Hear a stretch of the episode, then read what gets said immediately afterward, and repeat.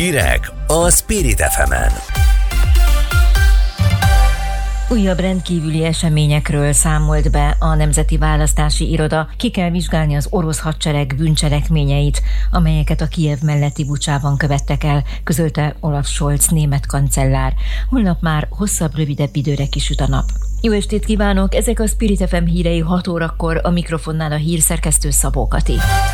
Újabb rendkívüli eseményekről számolt be a Nemzeti Választási Iroda. Nagykanizsán egy idős férfi sorbanállás közben rosszul lett, összeesett, egy rövid időre a szavazást itt felfüggesztették. Dombováron egy szavazatszámláló jelezte, hogy rosszul érzi magát, a szavazást felfüggesztették, értesítették a mentőket, akik letesztelték őt, és mivel eredménye pozitív lett, teljes fertőtlenítés, szellőztetés után folytatódott csak a szavazás. Szélen a viharos szél miatt többször volt rövid ideig tartó áramszünet a szavazás szavazó helyiségben. Nappal ez a szavazást nem befolyásolta, de az esti szavazásnál és a szavazatszámlálásnál ez gondot okozhat. Az áramkimaradás miatt a szavazó helység akadálymentesítését szolgáló lift hívásodott meg. Húst adnak a megfelelő szavazatokért Makón a tiszta szavazás önkéntesei szerint, mondta el Kis Ferenc, az ATV tudósítója a Spirit FM Válaszút című műsorában. Nem ez volt az egyetlen visszaélés a tiszta szavazás önkéntesei szerint, tette hozzá Kis Ferenc. Makón a négyes választókerületben húst osztottak egyes szavazóknak,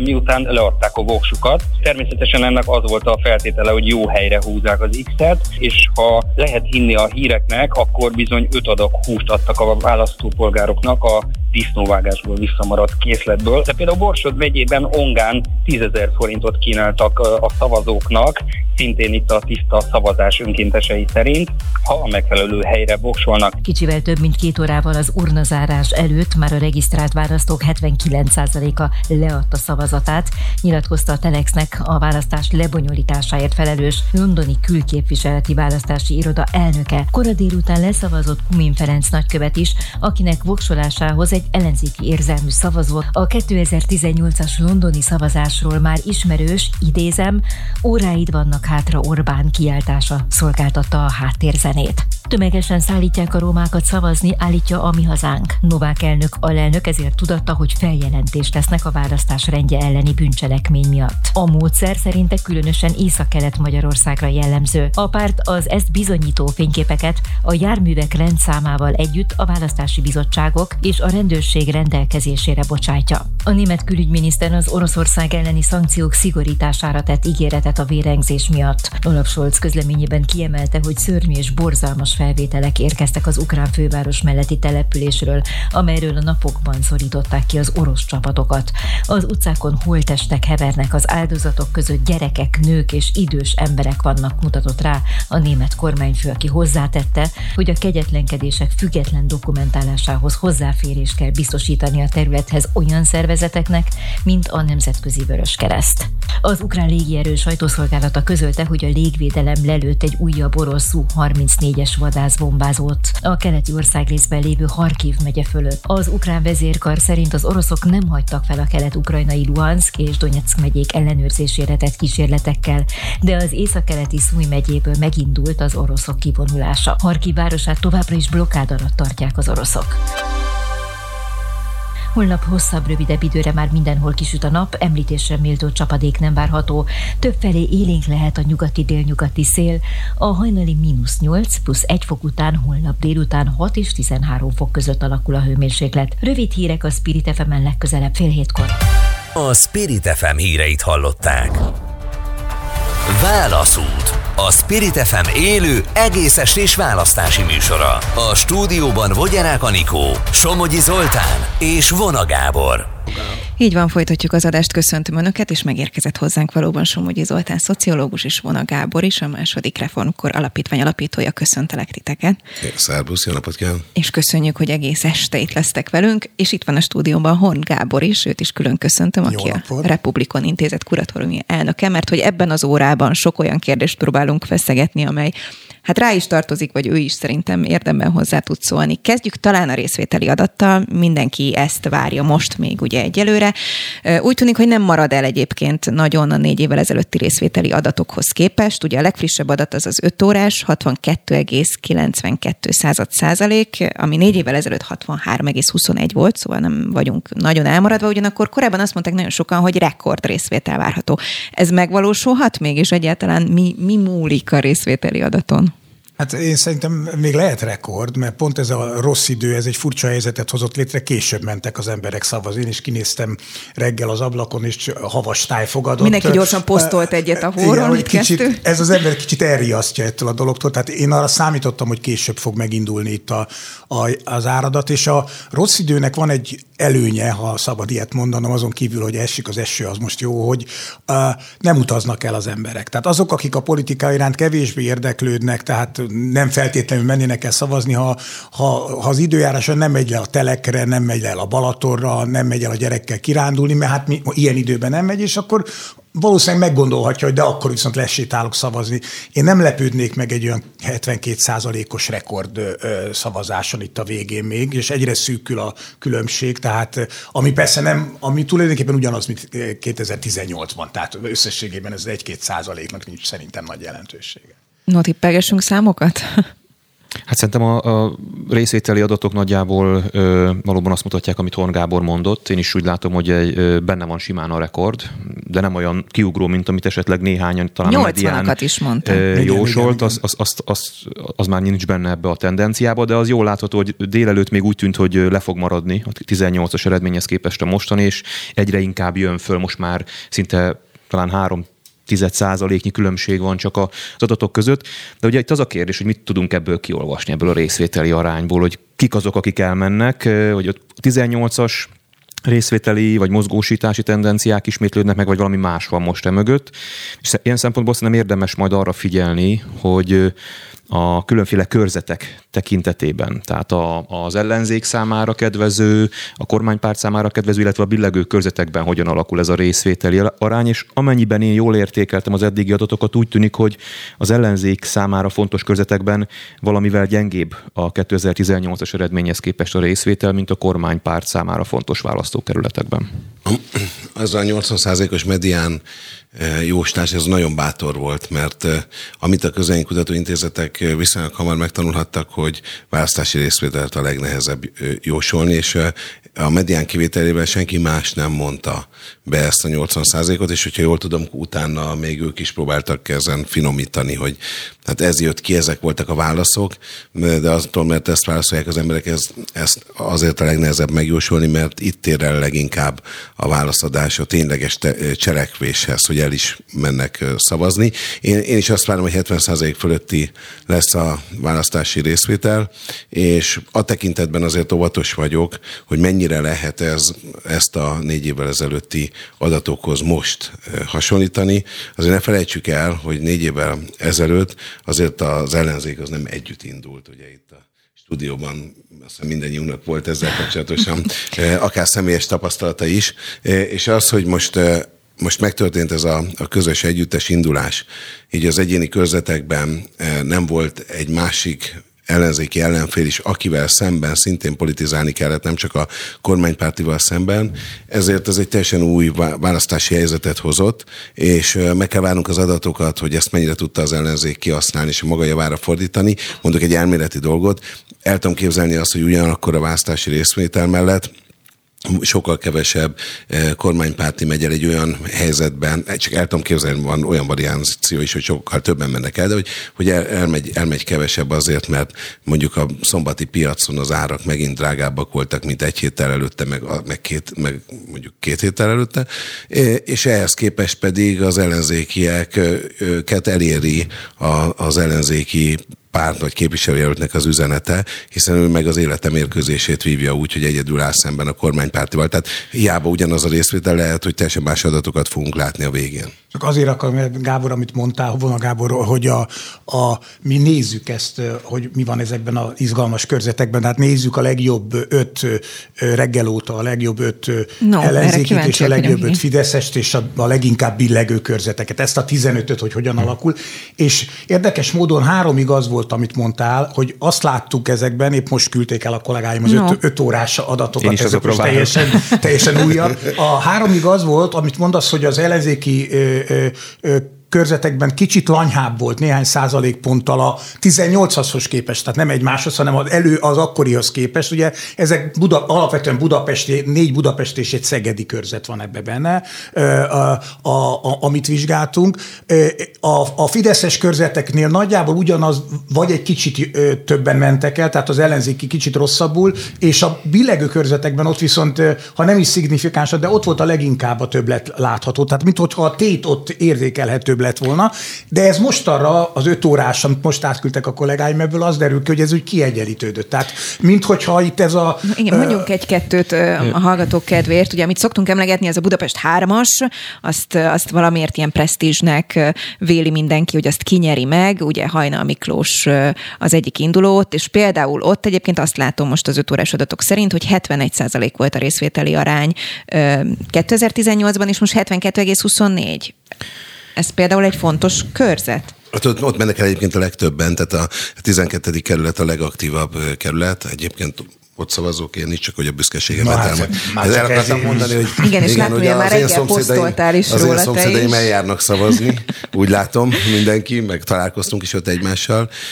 Megérzem ha most adtok három mondatot erről a tapasztalatról, akkor annyit, annyit azért elmesélnék, hogy, hogy én még soha ilyen sort nem láttam. Én és sem. megint az van, a, mert az volt a sorral kapcsolatosan, a, tehát ritka az, amikor mondjuk az épületben nem nehéz, az épületben nehéz bejutni, de, a, de a, a, az volt a nagy kérdés, hogy most tényleg az van, hogy, hogy, hogy eleve ez egy, egy, egy olyan között, hogy intenzíven mennek el a választók, és még jobban mentek el, vagy azért állunk sorba, mert hogy a népszavazási kérdéseket rajzolgatják, meg színezgetik az emberek, és nekem az volt a tapasztalatom, hogy hogy azért, azért volt tumultus többek mert mindenki között, alkotott. Mert hogy alkotás, különböző igen, művészeti alkotások jöttek létre, és kint, amikor, mind amikor befele mentünk, mind amikor kifele mentünk, az egymás megismerő szomszédok azt kérdezgették egymástól, hogy ki mit rajzolt ezekre az évekre. Ami nekem nagyon azért abban a szempontból is érdekes, hogy azért mutat egyfajta hangulatot a népszavazási kérdéssel kapcsolatban, ami lehet, hogy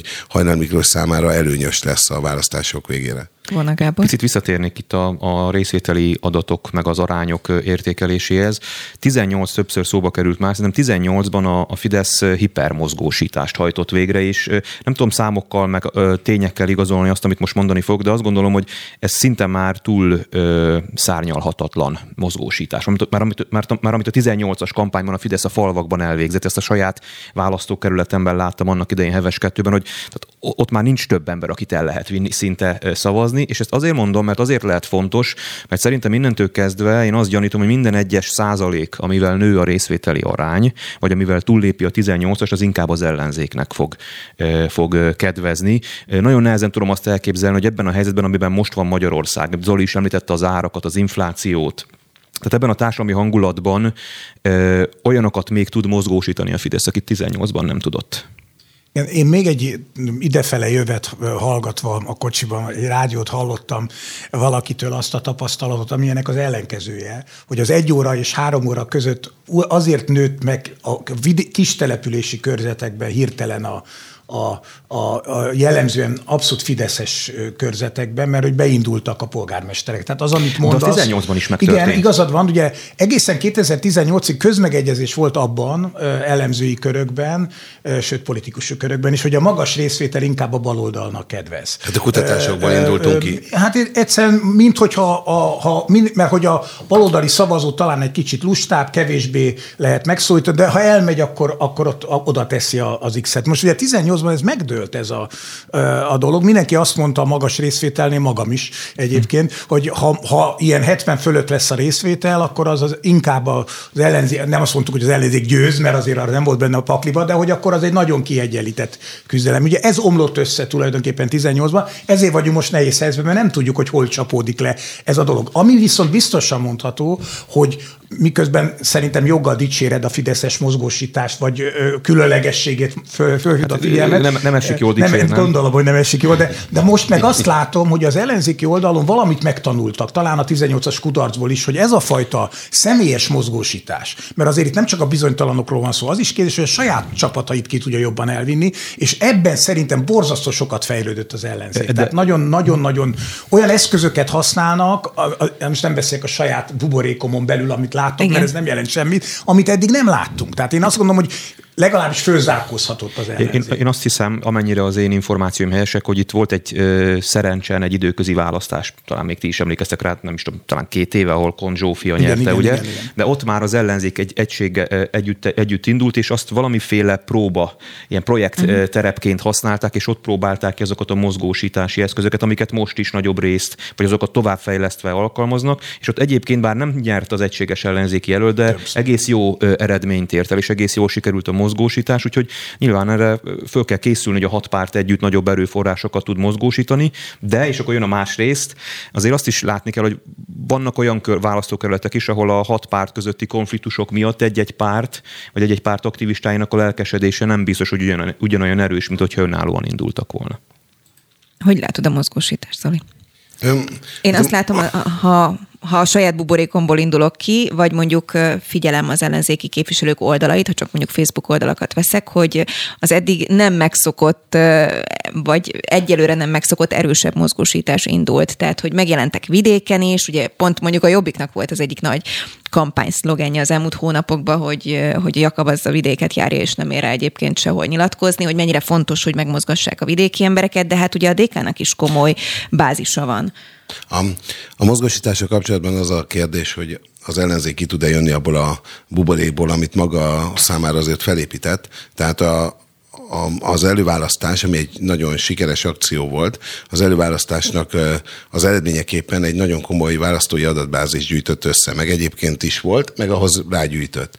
És az biztos, hogy ezeket az embereket elérte, tehát mozgósította azokat, akik korábban oda jelentkeztek, hogy ők támogatják a, az ellenzéket. A kérdés az az, hogy túl tudott-e ezen nyúlni. Ezt nem tudjuk. Nem tudom, hogy valakinek, bárkinek is itt van -e erre vonatkozóan bármilyen tapasztalata. Én ezt próbáltam gyűjtögetni, kérdezgetni a környezetemben olyanokat is, akik fideszes vagy bilegő közvetben vannak, és nem politizálnak olyan aktívan, mint azok, akik elmentek előválasztani például. És ott már nem az volt a tapasztalatom, hogy olyan erőteljesen el tudta őket érni az ellenzék, de ezek egyedi tapasztalatok. Tehát a fő kérdés a mozgósítás, vagy kit mozgósítunk. Ha olyanokat mozgósítunk, akik amúgy is hajlamosak elmenni, meg figyelik a politikát, akkor, akkor az nem lesz annyira hatékony, mint hogyha el azt a középtábort, akik egyébként meg el fogják dönteni a választást közvéleménykutatások, és rögtön át is adom a szót. Beszéljünk majd arról is, hogy a Republikon mit mért legutóbb, meg arról is, hogy összességében, hogyha próbálnánk ezeket összefésülni, akkor körülbelül az jött ki belőle, hogy így úgy, kisebb-nagyobb arányban, de igazából a Fidesz fog nyerni. Ezek mennyire vannak hatással egyébként rám, mint választópolgár, hogy mondjuk, ha éppen Fideszes vagyok, akkor jó, és akkor elmegyek és behúzom az X-et, vagy ha ellenzéki vagyok, okozhat egy csalódást, hogy á, úgyis a Fidesz nyer, nem megyek el. Ezek jelentenek bármit? Hát jelentenek csak egy mondatot, még hagyd mondjak okay. arra, amit az Zoli mondott, mert csak hogy, hogy nem mindig ugyanazt mondjuk, hogy én úgy látom, hogy azért különösen, ugye kiugró nem lesz ez a részvétel, tehát nagyon magas lesz, de nem ilyen 80 százalék körüli, ami döbbenetes lenne, tehát akkor tényleg olyan tétjének kéne. Tehát a magyar társadalom 30 százalék soha életében nem szavazott, és szerintem, ha csak nem lesz kötelező a szavazás, nem is fog, és remélem nem lesz, mert vannak olyan demokratikus országok, Saját anyukámat nem bírom rávenni, hogy menjen el szavazni. Igen. Szóval azt mondom, hogy, hogy, hogy tehát a, a, a tét nagy, azt látjuk, azt a már mostani eredmények is látjuk, hogy nagy. De azért itt az is a kérdés, miután ez a 70 körüli eredményt nézzük, ha ennyi lesz a vége, és ennyi lesz, hogy azért ez az alapsokasság. Tehát ez hogy ki tudja elvenni a sajátjaiból többet. Tehát azért sokszor elmondtuk, hogy a bizonytalanoknak milyen jelentősége van, és ezt én föntartom, mert ugye főleg, hogyha nagyon szoros az küzdelem egy egyéni körzetben, az a néhány száz vagy néhány ezer szavazat, az lehet a bizonytalan, de azért alapvetően az a kérdés, hogy ki tudja jobban elvinni a sajátjait szavazni. És ebből a szempontból az ellenzék azzal, hogy októberben eldöntötte az eldöntendőeket, hogy odaállt a partvonalra, a startvonalra, tehát ott volt, elindult, és azzal, hogy igazából nem zavarta meg a választóit, ment egy úton, mert azért valljuk be, hogy bármennyire ö, ö, nem nagy veressége jött ki Orbán ebbe a háborús helyzetből, amiben benne vagyunk, ez, ez egy, ha nem is azt mondom, hogy zseniális, mert látom az erőförényt, meg az igazságtalanságot az egész mögött, de mégis azt gondolom, hogy ahhoz képest, hogy milyen vérzőóral kéne elkulogni egy miniszterelnöknek ebből a helyzetből, ahhoz képest megoldották ezt az átnyomulást, de azért azt mégis látjuk, hogy a Fideszes tábor soha nem volt ilyen megosztott, mint most. Tehát ők maguk sem tudják, hogy mi van. Tehát amikor nézzük azt, azt a kérdést, hogy akkor mi a helyzet a, a Putyinnal, mi van az ukránokkal, tehát hogy soha, én, én nem láttam az elmúlt 11 néhány évben ennyire, ennyire megosztottat. Most ez nem biztos, hogy ettől otthon maradnak, csak mondom, hogy ez, ez, egy, ez egy ilyen elem. Hú, hát akkor most vita lesz, mert, mert én, akkor itt én, én is kénytelen vagyok hozzászólni, mert én, én ezt másképp látom. Tehát, hogy szerintem az előválasztás pillanatában valóban igaz az, hogy az ellenzék egy repülőrajtot vett, és, és el is bizonytalanodott a Fidesz, különösképpen a miniszterelnök jelölt személye miatt de én onnantól kezdve azt láttam, hogy mivel nem volt felkészülve az ellenzék sem Márkizaj Péterre, tehát nem csak a Fidesz nem készült Márkizaj Péterre, de az ellenzék sem, ott hosszú hónapok vesztek el azzal, amíg, amíg megtalálták a, a, a kampányukat, és ez annyira későn következett be szerintem, hogy, hogy talán túl későn is. Ez az egyik. A másik pedig, hogy a háborúból szerintem Orbán Viktor jobban jött ki, de ahogy telnek a napok, egyre rosszabb, egyre inkább mm. ráég. Tehát a, háború kitörésének pillanatában szerintem Orbán Viktor jobban reagálta le a maga szempontjából az eseményeket, mint Márki Zaj Péter. Most nem azt mondom, hogy kinek volt igaza, hanem hogy a saját tábora számára ki hogyan reagálta le. És én azt gondolom, hogy ha két héttel ezelőtt lett volna a választás, akkor a Fidesz akár még kétharmaddal is nyert, nyerhetett volna. De ahogy halad az idő, úgy gondolom ez egyre inkább kopik, mint hogyha kezdenénk hozzászokni a háborúhoz is egy mhm. picit. És hogyha mondjuk két hét múlva lenne a választás, akkor most már nagy tétben mernék fogadni, hogy az ellenzék nyerne, de most pont a kettő között vagyunk ö, ö, valahogy, de én nem látom ennyire egyértelműnek, hogy ki a megosztott és ki nem. Azért Márkizaj Péter személye is, vagy kampánya, vagy megnyilvánulásai, azért az ellenzék kiszavazók körében is okoztak komoly zavarokat vagy megosztottságot. Ilyen értelemben nem merném azt kijelenteni, hogy, hogy a Fidesz megosztottabb, vagy a Fidesz szavazóbád is a megosztottabb, mint az ellenzéké. Én csak annyit ahhoz képest, hogy én még nem láttam megosztott.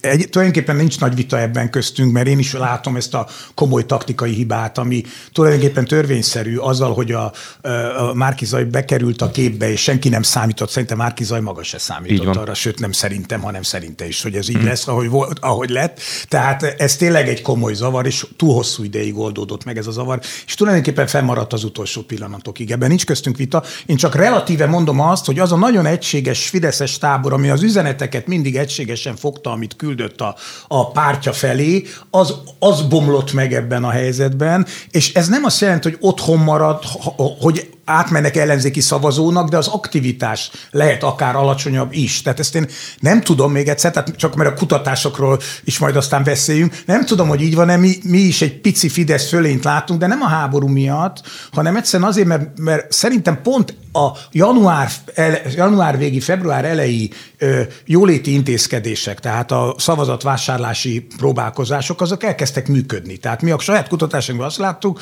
hogy a Fidesz elkezd erősödni, és ebben a a, a, a február 21-i háború bekövetkezése nem okozott egy hatalmas visszaesést. Tehát erre mondom azt, hogy itt ezt kompenzálták, ja, hogy te is ezt jelezted. Azt azért ne felejtsük el. Hagyok egy végszót neked végszót, a Mennyi időnk van? Mert... Hát lejárt, de hagyok neked két percet.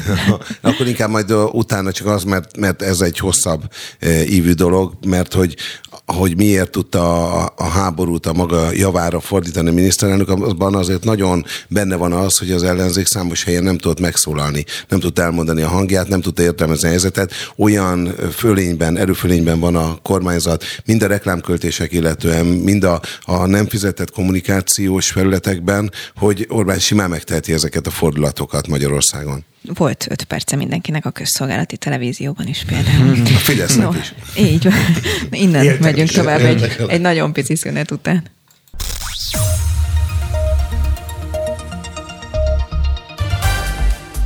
Hírek a Spirit fm -en.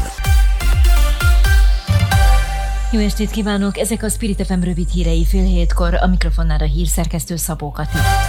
A választásra jogosultak 62,92%-a járult az urnákhoz. A mai országgyűlési képviselőválasztáson 17 óráig a Nemzeti Választási Iroda adatai alapján. A részvételi arány 17 órakor Vas megyében volt a legmagasabb, 67,9%. A legalacsonyabb részvételi arány Borsod Abaúj Zemplén megyében volt, 57,51%-kal. A fővárosban a szavazók 66,82 százaléka adta le szavazatát 17 óráig. Megütöttek, majd miután földre esett, megrúgdostak egy szórólapot osztogató ellenzéki aktivistát Óbudán, írja a Telex. A 82 éves férfi az Egységben Magyarországért pártszövetség kabátját viselte, és az ő szórólapjaikat osztogatta a járókelőknek, amikor az üzletből kilépett egy pár, akik rátámadtak. Először kitépték a kezéből a szórólapokat, megütötték, majd amikor a földre esett, belerúgtak. A 82 éves férfi bejelentést tett, most is a rendőrségen van kihallgatáson. A támadók indoka az volt, hogy kampánycsendben nem szabad szórólapozni, de mivel a hely közelében nincs egy szavazókör sem 150 méteres körzetben, így ez nem állja meg a helyét. Más nyugati vezető politikusok mellett az Európai Tanács elnöke és a NATO főtitkára is elítélte az Ukrajna elleni orosz háború során a Kiev mellett Bucsánál elkövetett vérengzést, a történtek kivizsgálását és a felelősök megbüntetését követelve. Jens Stoltenberg NATO főtitkár egy interjúban borzalmasnak nevezte a településen elkövetett szavai szerint példátlan brutalitásról érkezett beszámolókat, és elfogadhatatlannak mondta, hogy civileket vettek célba és gyilkoltak meg, mindez kiemeli annak fontosságát, hogy véget vessenek a háborúnak, tette hozzá. Charles Michel, az Európai Uniós tagországok kormányfői tanácskozó fórumának elnöke a Twitteren sokkolónak nevezte az ukrán főváros közelében történteket, és bejelentette, hogy az EU minden segítséget megad Ukrajnának és az illetékes szervezeteknek ahhoz, hogy összetudják gyűjteni a szükséges bizonyítékokat, és eljárás indulhasson a nemzetközi bíróságokon. Hírek a Spirit fm legközelebb 7 órakor órakor. A Spirit FM híreit hallották. Válaszút. A Spirit FM élő, egész estés választási műsora. A stúdióban Vogyerák Anikó, Somogyi Zoltán és Vona Gábor. És Horn Gábor is a Republikon Intézet kuratóriumi elnöke, aki ugye ebben az órában csatlakozott hozzánk, és ott fejeztük be, hogy Somogyi Zoliba folytottam a szót, úgyhogy megadom a lehetőséget, hogy befejezd a gondolatodat a majdnem kialakult vita kapcsán. Igen.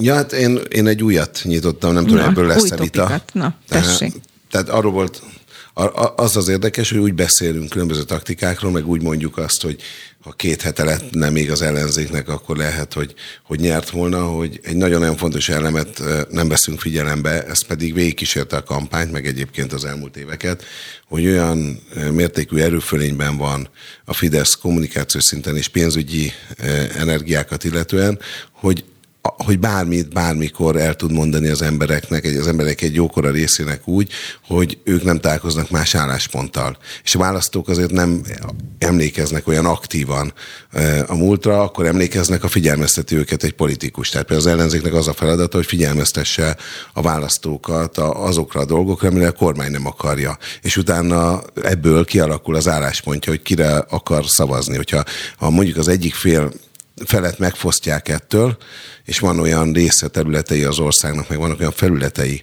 ahol, ahol egyszerűen nincsen, nem lehet jelen a, az ellenzék, akkor ez egy olyan, olyan erőfölény, hogy nem, nem 0 0 indul a, az egész mérkőzés, sőt az egész mérkőzés alatt van egy olyan nyomás, hogy az egyik fél azonnal meg tudja tenni azt, hogy a politikáját elfordítsa egy másik irányba, a másik félnek meg egy sokkal nehezebb. Ez történt egyébként a háborúval kapcsolatban, hogy pillanatokon belül elfelejtődött, hogy Putyin legjobb barátjáról beszélünk a miniszterelnök személyében, hanem rögtön jött az, hogy ő lenne itt a békepárt, és mert egy fél mondat elhangzott az ellenzék részéről, ami félreérthető volt mondjuk ebben a kérdésben, eh, nem, és nem is Márkizai Péterre gondolok, hanem egy ellenzéki, nem tudom én, negyedik sor pacsoros képviselőre, és akkor rögtön arra ráment egy 150 millió forintos kampány, hogy mindenki hallja, hogy az ellenzék háborúpárti, majd erre épp felépítette a Fidesz, hogy ők lennének a békepártiak. Így könnyű. Tehát így sokkal könnyebb a versenyben részt venni. Tehát ha ezt a, az egészet ma este mondjuk a az ellenzék kihozná döntetlenre, akkor azt mondanám, hogy sokkal nagyobb teljesítménye az övéké, mint a kormányzaté, lévén, hogy nem ugyanazzal az eszköztárral rendelkeznek. Igen, Zoli, csak tudod, hogy nincs döntetlen. Tehát ez nem egy olyan mérkőzés, ahol van döntetlen, ebből a szempontból nem egy foci meccsen ülünk, tehát itt a 199 miatt már eleve nem tud döntetlen lenni. Hát ha német nemzetiségi képviselőt mondjuk nem a Fidesz Igen, számoljuk, de, de tudjuk, akkor hogy, lehet, de, hogy de lenne. tudjuk, tudjuk, hogy hova számoljuk, tehát ebből a szempontból nincs köztünk. Azt hiszem nem vagyunk ebben hogy biztosak vagyunk, hogy mi van. Tehát én azt gondolom, hogy, hogy egyrészt persze neked teljesen igazad van, másrészt azért ezt tudta pontosan az ellenzék, amikor odaállt a startvonala, hogy ez így lesz. Tehát ezt, ezt mindannyian tudták, és azt gondolom, hogy azzal, hogy elindultak ezen a választáson, ezzel elfogadták ezt. Nem, nem vagyok abban biztos, hogy ez helyes elfogadni, ez egy nagyon nehéz kérdés. Tehát én, ha jelenleg is politikus lennék, szerencsére, a, a magyar nép szerencsére, meg az én szerencsémben is már nem vagyok az, mind a kettő fontosnak, a kettőt fontosnak tudom, de, de, de egy borzasztó nehéz kérdés ez, hogy az ember egy olyan pályán elindul el, ahol tudja, hogy ez egy igazságtalan, egy választási csalásra épülő pálya, de a társaság úgy döntött 2021 őszén, hogy ezen a pályán indul el. Nem tudom, hogy elégszer elmondták-e, hogy ez a pálya ilyen. Ezt, ezt nem tudom. De azt Tudták. De, de sokszor elmondták, és persze az ember minél többször mondja el, annál többször az az érzete lehet a választójának, hogy ő maga se bízik a sikerben. Tehát ez egy borzasztó nehéz történet, hogy mit lehet ezzel kezdeni. E, És az is igaz, hogy, hogy egy ilyen e, háború okozta helyzetben nem lehet rossz mondatokat mondani. Tehát itt az, azért az mindig van, hogy a, a, én, én, aki politikusként mondtam rossz mondatokat, azt kell mondanom, hogy nem lehet rossz mondatokat, nem lehet félreértelmezhető mondatokat mondani, és erre nem, nem, nem elég erre azt mondani, hogy hát mert féle magyarázták. Olyan mondat, ezt tudnunk kell, hogy olyan mondatokat kell egy ilyen pályán mondani, Ami amik nem félre félre magyarázhatóak, és a negyedik vonalnak is olyanokat kell mondani. Itt nem érvényesek egyébként azok a buborékok, amiről mindig beszélünk, hogy ezek most már teljesen zártak gyakorlatilag. Gondolok itt arra, hogy mondjuk aki esetleg nem kormánypárti szimpatizáns, az nem biztos, hogy azt az adott médiumot fogyasztja egyébként, ahonnan mondjuk dőlnek ezek az információk, hanem lehet, hogy megkeresi azt, amelyik buborékba szerinte ő tartozik, és még egy fél mondatom ehhez, hogy sőt, annyira azt érzem én egyébként újságíróként, hogy be vannak gyepesedve ezek a buborékok, hogy még kritikát is kapunk, mondjuk, hogyha esetleg egy másik típusú hang is megszólalhat. Bocsánat, eh, Gábornak átadom a szót, hogy ő jönne, csak egy, egy mondatot és egy példát hadd mondjak. Eh, Volt egy ellenzéki tüntetés, eh, amit a kormányzati média úgy épített fel, hogy egy háborúpárti tüntetésen vett részt az ellenzék. Jelen pillanatban megmérnénk, hogy hogy csapodott le ez a választóknál, úgy, hogy egy háborúpárti tüntetést végzett el, rendezett az ellenzék, és akkor itt kérdeznék vissza, hogy most akkor semmit nem lehet, mert hogyha nem elmész tüntetni, és mondjuk teljesen másról beszélsz, de közben pedig úgy jelenik meg ebben a nagyon fajsúlyos kormányzati eh, média csomagban, hogy a háborúról beszélsz, és ez aztán így is csapódik le, akkor konkrétan hibát követsz el, hogyha egy szimpla ellenzéki tüntetést, a kampány ellenzéki összejövetelt szervezel a kampányban. Tehát nagyon értem, amit mondasz, csak nagyon-nagyon nehéz itt megtartani ezt a szempontot, hogy minden félmondat olyan legyen, minden eszközhasználat olyan legyen. Ez egy nagyon-nagyon nehéz terep. Lehet egy kicsit többet beszélni róla, de hogyha elkezdek róla beszélni, akkor meg a szegény Gábor szorítom ki. Igen, hagyjuk őt is szóhoz jutni, és akkor fél mondattal kötöm át, hogy egyébként én ezt csak onnan tudom, hogy a saját buborékomon belül én nem láttam ezt, ha mémként nem küldi át valamelyik barátom azt, hogy nézzétek, hogy kommunikált az adott médium. Mármint azt, hogy háborús, Így ugye? van, igen. Tehát Igen, én de például, hogy igaz, én nem abban a buborékban akkor- vagyok, akkor én nem ez- látom azt, hogy ők hogy De, kommunikálnak. de jó, de amikor arról beszélgetünk, hogy billegő körzetek, és arról beszélgetünk, hogy ott a billegő körzetekben olyan vidéki körzetekről beszélünk, olyan, ahol nagyon kisfalvas településen kell az embereket meggyőzni, ők a, Ők nézik, ők, jó. ők, ők, úgy kerülnek bele abba, ebbe a buborékba, ebbe a másikba, hogy, ne, hogy talán nem is ez volt a szándékuk. Nekik az lenne a szándékuk, hogy mind a két buborékot lássák, de nem, belekerülnek a kormányzati buborékba. Okay.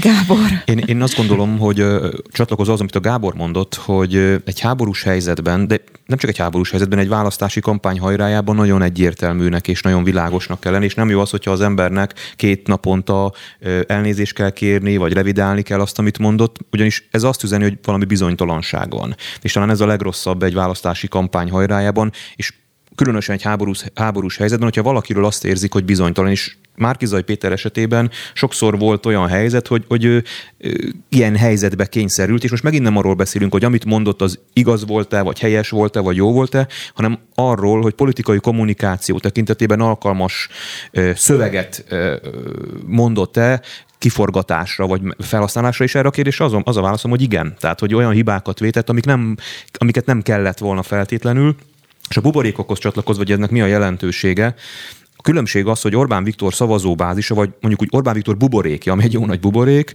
az 30 éve épül ez a buborék, 30 éve építi a falát. Márkizaj Péternek pedig a buborék épp, épp hogy kezdett fölépülni, tehát még sokkal érzékenyebb volt az ilyen jellegű hibákra. Orbán Viktor is követett el hibákat a háborús kommunikáció kapcsán, de az ő buborékja sokkal ellenállóbb egy ilyen szituációban, ellentétben azzal a friss buborékkal, ami Márkizaj Péter köré fonódott, és ugye van a bizonytalanoknak a nem tudom hány buborékja, és, és én azt gondolom, hogy ott viszont igenis van jelentősége, hogy ezek felé, az emberek felé, és abban nagyon egyetértek Gábor veled, hogy a bizonytalanok szerepe különösen szerintem ma ö, döntő lesz, hogy ő, ők, akik nem foglalkoznak annyit politikával, mint mondjuk itt a jelenlévők, elkapnak egy-egy mondatot, elkapnak egy-egy érzést, egy érzetet, hogy ők számukra mi lesz ez a, ez a jelző érzés, ami, ami, ami valamelyik irányba őket motiválja, és itt egyrésztről igaza van az Olinak abban, hogy, hogy ugye van egy nagyon erős média fölény, ami a bizonytalanok felé több lehetőséget biztosít a kormánypártnak, de másrészt az is igaz, hogy a, az ellenzéki miniszterelnök jelölt kommunikációjában voltak olyan, olyan mondatok, félmondatok, amiket könnyen föl lehetett használni a, a választási kampány során a bizonytalanok még inkább elbizonytalanítására. No, akkor a bizonytalanok a igen, külön mértek. Rögtön megyünk a bizonytalan, és félmondatot hagy mondja, bocsánat, ez nyilván nem lesz egy félmondat. Tehát a, a gyekszem. Tehát, hogy egyrészt a, azért itt, amikor buborékokról beszélünk, ne felejtsük el, hogy vannak olyan eszközök, amik túlmutatnak a buborékokon. Tehát, mert például az óriás plakát az túlmutat a buborékon. Tehát, hogyha 15 ezer példányban ki van ragasztva egy országba, hogy itt vagytok ti, akik háborút akartok ellenzék, és itt vagyok én, aki a békét hozom nektek, akkor az már nem buborék. Mert az is, aki nem akarja, az is naponta 30-szor látja, mert ott megy el minden nap a munkahelyére, és ott megy a gyerekért, és egyszerűen átjön. Tehát itt van egy olyan mértékű igazságtalanság ebben az egész dolog, dologban, ami azt gondolom, hogy elfogadhatatlan. Tehát egy normál polgári demokráciában az, hogy ilyen aránytalanságok, hogy a, a saját haverom, a szomszédom a faluba fölvásárolja ezeket az óriás plakátokat, és odaadja nekem. Ígérem egyébként, hogy külön témánk lesz a mai nap folyamán. Na, akkor én ebben nem is megyek be. Azt gondolom, hogy itt azért ezek túlmutatnak, csak annyit akartam, hogy túlmutatnak a buborékokon, de talán az egy probléma volt egyetértve veled, Gábor, ezzel a Márkizai dologgal, hogy a Márkizainak sármja volt az, hogy ő tud hibázni, elnézést tud kérni, de egy háborúban ez megváltozik. Tehát amikor nagyon kiéleződik a helyzet, akkor ez egy kicsit, akkor mássá válik. Tehát ami szerint, én, én azt bírtam ebbe a Márkizai jelenségbe elnézést tőle, de hogy, hogy ő más, tehát nem egy ilyen megcsinált politikai szereplő, ne, nincs megírva a szövege, Még. vagy ő írja, tehát hogy ez, ez egy vonzó dolog. Csak belekerültünk egy olyan helyzetbe, amikor nem a vonzóságot nézte az ember, hanem ki a, ki, ki, kinek hiszem el azt, hogy békét hoz nekem. És innentől kezdve azt gondolom, hogy Orbánék is túlléptek egy olyan, vagy ők túlléptek egy ponton, mert akkor, amilyen eszközöket használtak ebben a be, belháborúban, tehát az itthoni háborúban, a kampányháborúban, háborúban, azok szerintem már elfogadhatatlanok. Olyan károkat okoznak szerintem a szövetünkben. Annyira együttműködésképtelené tesznek minket, aminek nagyon hosszú ideig itt fog maradni. A, a, a, és, és ez mindenkinek nagyon rossz lesz. Szerintem ez a fideszeseknek, a fideszes politikusoknak, a fideszes szavazóknak, meg mindenkinek nagyon rossz lesz, mert nem fog tudni egymással szóba állni. Ha én azt gondolom a másikról, hogy ő háborút akar, ugye nem arról van szó, hogy ő rosszul akarja megoldani,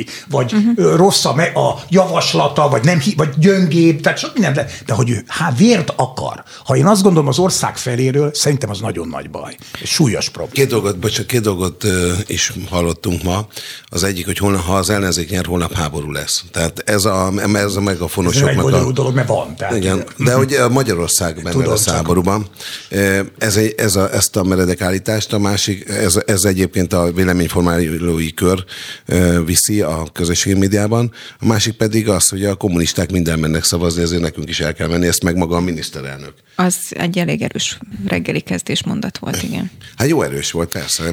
De vegyük észre azt egyébként, hogy a, háború, szerintem ez egy kulcsmomentum, és hogyha majd lecsillapodnak a kedélyek, és e, alaposabban lehet elemezni a választási kampányt, akkor azt gondolom, hogy a háború lesz az, ami, ami a legizgalmasabb, meg a legérdekesebb ebben az egészben, hiszen a Fidesz saját kampányát tette zárójelbe, vagy tette félre, vagy legalábbis ilyen partvonalonra szorított. Tehát ugye itt a maga népszavazási kérdés, amiről itt adáson kívül is beszélgettünk, hogy egy kicsit ilyen tragikomédiává kezd alakulni a, a választás tekintetében, hogy most már nem is nagyon beszél róla a Fidesz kampány, tehát ez az egész nagyon zárójeles lett, sőt, ugye a Magyarország előre megy, nem hátra, ugye aminek ugye az volt az üzenet, hogy nem szabad Gyurcsány Ferencet visszaengedni a kormány rúthoz. Ez is háttérbe került, és az utolsó hetekben Orbán Viktor arról beszélt, hogy hát a választást tétje a háború és háború vagy béke kérdése. Tehát, hogy az egész... Tett hozzá még az osztogatást is. Tehát még azt so, is háttérbe szorította. Mind, mindent háttérbe szorított, de ennek nyilván az, le, szerintem mindannyian ismerjük annyira a Fideszt, hogy nem csinál úgy egy ilyen drámai változást, vagy, vagy módosítást egy választási kampány végén azt nem mérte meg alaposan. Tehát valószínűleg azok azt mérette a Fidesz, ami annyira nem lep meg, hogy az emberek számára egyszerűen ez vált a kulcskérdés, olyan, olyan, olyaná vált, mint a Covid a kitörésekor, hogy minden fölül És a következő órának kifejezetten egyébként a harci retorika is a témája, nem szuper jól felvezett, csak nem marad arra időnk, hogy beszéljünk még fontos billegőkörzetről, ja. illetve Hova. akkor a bizonytalanokról legalább egy mondatban, hogy ugye kik ők, meg mik ők, különös tekintette, hogy a Republikon külön megpróbálta mérni őket, úgyhogy marad kb.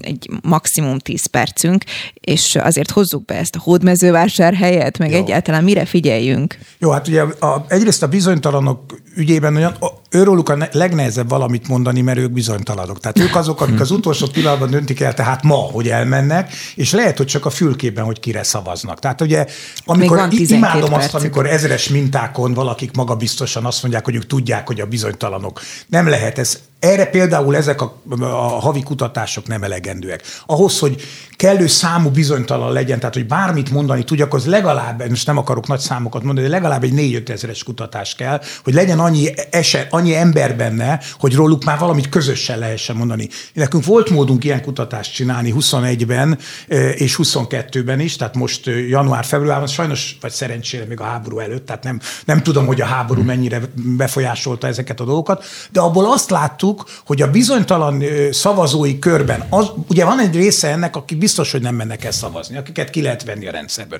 És akkor marad egy 5-800 ezer ember, nehéz ezt megmondani, hogy pont mennyi, ami nagyon sok, tehát ez abszolút eldönthet egy szavazást, akik tulajdonképpen lehet, hogy elmennének, vagy, vagy ne, de, le, de nem mondják meg, vagy nem tudják. Mert az is lehet, hogy nem mondják meg. Általában, amikor azt mondjuk, hogy nem mondja meg valaki, akkor azt automatikusan ellenzékének szokták gondolni, mert hogy mit, mitől kellene félni egy Fideszesnek, de ez egyáltalán biztos, hogy igaz. Tehát mondjuk egy fővárosi környezetben nyugodtan el tudom képzelni, hogy valaki azt szégyeli, hogy ő Fideszes szavazó, vagy mondjuk egy jellemzően ellenzéki nagyvárosban, tehát ez egyáltalán nem biztos. Minden esetre az látszott, még 22 februárjában is, hogy a bizonytalanok körében kormány, nem a kormány ellenesség, ez nem pontos, amit mondok, de a kormány intézkedésével kapcsolatos negatív hozzáállás az majdnem kétszer akkora volt, mint az elfogadása ennek. Ez pedig úgy tüntette fel számunkra, mintha ebben a körben lenne egy pici tartaléka a, az ellenzéki oldalnak. Nem tudom, hogy ezzel mi történt az elmúlt egy hónapban. No, ugorjunk is akkor tovább, hogy melyik a számotokra legizgalmasabb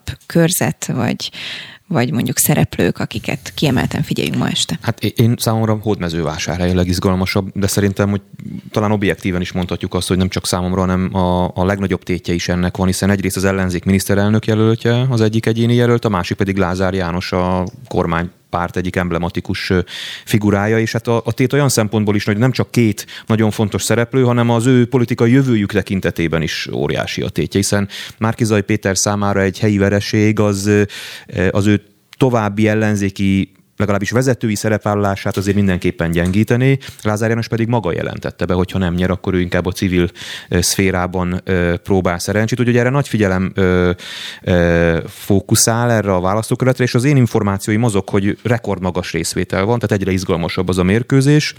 És ezekből az információkból, hogyha már amennyiben a, a, az én információim helytállóak, az olvasható ki, hogy egyre inkább Márkizaj Péter felé kezd billenni a mérleg, tehát azokban a választókörökben nő a részvételi arány, amely, amely nem a kormánypárt számára fontos.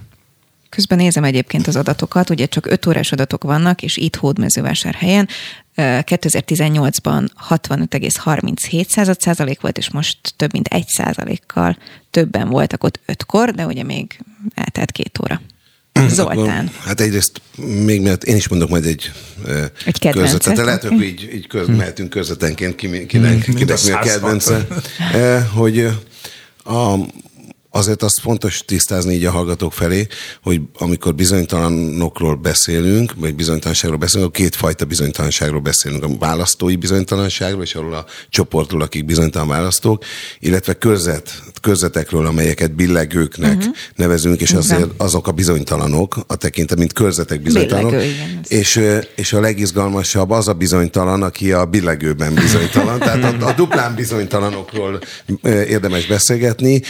Körül körülbelül 150-200 ezer, 200 ezer emberről beszélgetünk, akiknek sokkal, de sokkal fontosabb a szavazata, mint bárki másé, mert ők döntik el a választásokat Magyarországon. Ez egyébként egy nagyon érdekes helyzet. Van a, általában egyébként a nagy politikai tömböknek az szokott lenni a politikai stratégiájuk, hogy, hogy gyakorlatilag elárulják a saját biztos szavazóikat egy kampányban, mert azokat úgy is tudják, hogy rájuk fognak szavazni a bizonytalanok érdekében. Tehát abba a felé tesznek gesztust, onnan próbálnak gyűjteni tábort maguknak. Ez csak egy ilyen, egy ilyen elméleti kiegészítés. kiegészítés. Na, mi a kedvenced gyorsan? Sok, több kedvencem van, de mondjuk a, azért felhívnám a figyelmet Veszprém 3-as választó kerületére, mert ott Navracsics Tibor új érkezik a, Há, visszatér, a, a vissza, visszatérő, és, és hát egy ismert ellenzékivel szemben, Rig Lajossal szemben, aki egyébként a koronavírus időszak alatt végig Majd, dolgozott az egészségügyben, így van, végig ott dolgozott, ott dolgozott az egészségügyben, és igenis esélyes Navracsics Tiborral szemben. Ez egy nagyon, nagyon billegőnek számító körzet, és itt is azt mondanám, amit előbb Gábor mondott, teljesen egyetértve vele, hogy hát Lázár Jánosnak valószínűleg időre biztosan a politikai pálya a vég, pályájának a vége, hogyha Márkizai Pétertől kikap, de fordítva is igaz, hogy hát azért mégiscsak a, az ellenzék miniszterelnök jelöltje egyéni közvetben kikap, az, az nagyon számára nem nagyon előnyös, de itt ugyan erről a dologról beszélgetünk, hogy két fajsúlyos szereplő közül, ha, na, ha mondjuk Navracsics Tibor nem tud most ezzel visszajönni a magyar belpolitikába, akkor neki is nehézségei lesznek a jövőben. Mi van akkor, hogyha Lázártól kikap, de cserébe mondjuk ő lesz a miniszterelnök? De azért, azért annyit, hogy két érdekes szereplőről van szó, mert ugye mind a Lázár, mind a Navrasics, ugye nem tudom mennyire lenne szomorú Orbán, ha mind a ketten kikapnának, tehát ezt nem tudom, nem akarok a miniszterelnök helyett no, meggondolkodni. Mi, mi Horn Gábor kedvencem de, de, de, de, de, Leginkább engem is egyébként a hódmezővásár érdekel, mert azt gondolom, hogy az olyan még nem nagyon volt Magyarországon, amit ott látunk. Tehát ez egy borzasztó izgalmas dolog, és ugye azt is látnunk kell, hogy azért a, amikor Lázáról azt mondjuk, hogy egy, azt gondolhatja a választók egy része, hogy egy bukott ember, azért Lázár nincs olyan terület, ahol ne lenne ott. Tehát a egyetemi kuratóriumtól kezdve a mezőgazdasági nagy, mit tudom Villamos. Ilyen, a villamoson át, igen, igen ami, nem, a, ami nem villamos, hanem vonat. Tehát, tehát egyszerűen minden, mindenben ott van, tehát én szerintem Lázárnak komoly politikai ambíciói lehetnek még. De, tehát egy két nagyon erőteljes, és ugyanakkor a, ami Márkizajban még jó, hogy ne, mert nem akarnám egyáltalán róla csak egy, egy rossz képet, de nem is, nem is ez a szándékunk, hogy a, a Márkizajon is nagyon látszik, hogy nyerni akar. Tehát a, mondjuk az ellenzéki politikusokhoz képest, amihez hozzá vagyunk szokva alapság, hogy hát nem is tudom, ha ahhoz képest a Márkizai egész története, ez a fél év, amit láttuk, az utol, a legutolsó fél, rossz félmondaton is az látszott, hogy ez az ember ez hisz abban, amit mond, és nagyon nyerni akar. Tehát itt egy olyan küzdelem van, ahol két borzasztó erős személyiségnek, nagyon különböző személyiségnek az összecsapását látjuk. Egy nagyon érdekes körzetben, mert ez, ez egy, alapvetően egy jobboldali körzet azért, egy erősen jobboldali körzet, ami egy Fidesz fellegvár, vagy KDNP annak idején még ugye fellegvár. Tehát nagyon érdekes érdekes lehet ez az eredmény. Szerintem, ha külön vizsgál, csak azt meg, megmondanák, hogy mi a végeredményük külön, akkor meg tudnánk mondani szerintem a választás Rémizgalmas este lesz. Az a békés egyes egyébként. A békés egyes az, amiben 1990 óta, aki nyert egyéniben, annak a pártja alapított kormányt, úgyhogy no, ezt külön hozzátenni, mert békés, békés egyet így érdemes nézni. No. Nincsen semmilyen szabály, amit tudnánk, hogy miért van ez, de de Békés így volt. egyes figyelünk. Horn Gábor, a Republikon Intézet kuratóriumi elnöke volt ebben az órában a vendégünk. Nagyon szépen köszönjük, hogy itt volt, és szerintem a következő napokban sokat fogunk elemezni önnel is. És innen folytatjuk, és érkezik hozzánk Heiszler Rákos, aki kampány és kommunikációs szakértő, mert ahogy ígértem, egyébként a politikai kommunikáció, a mondások, a mondatok, és hát a harci retorika lesz a következő óránknak a témája, és kapcsolunk is majd fontosabb helyszínekre.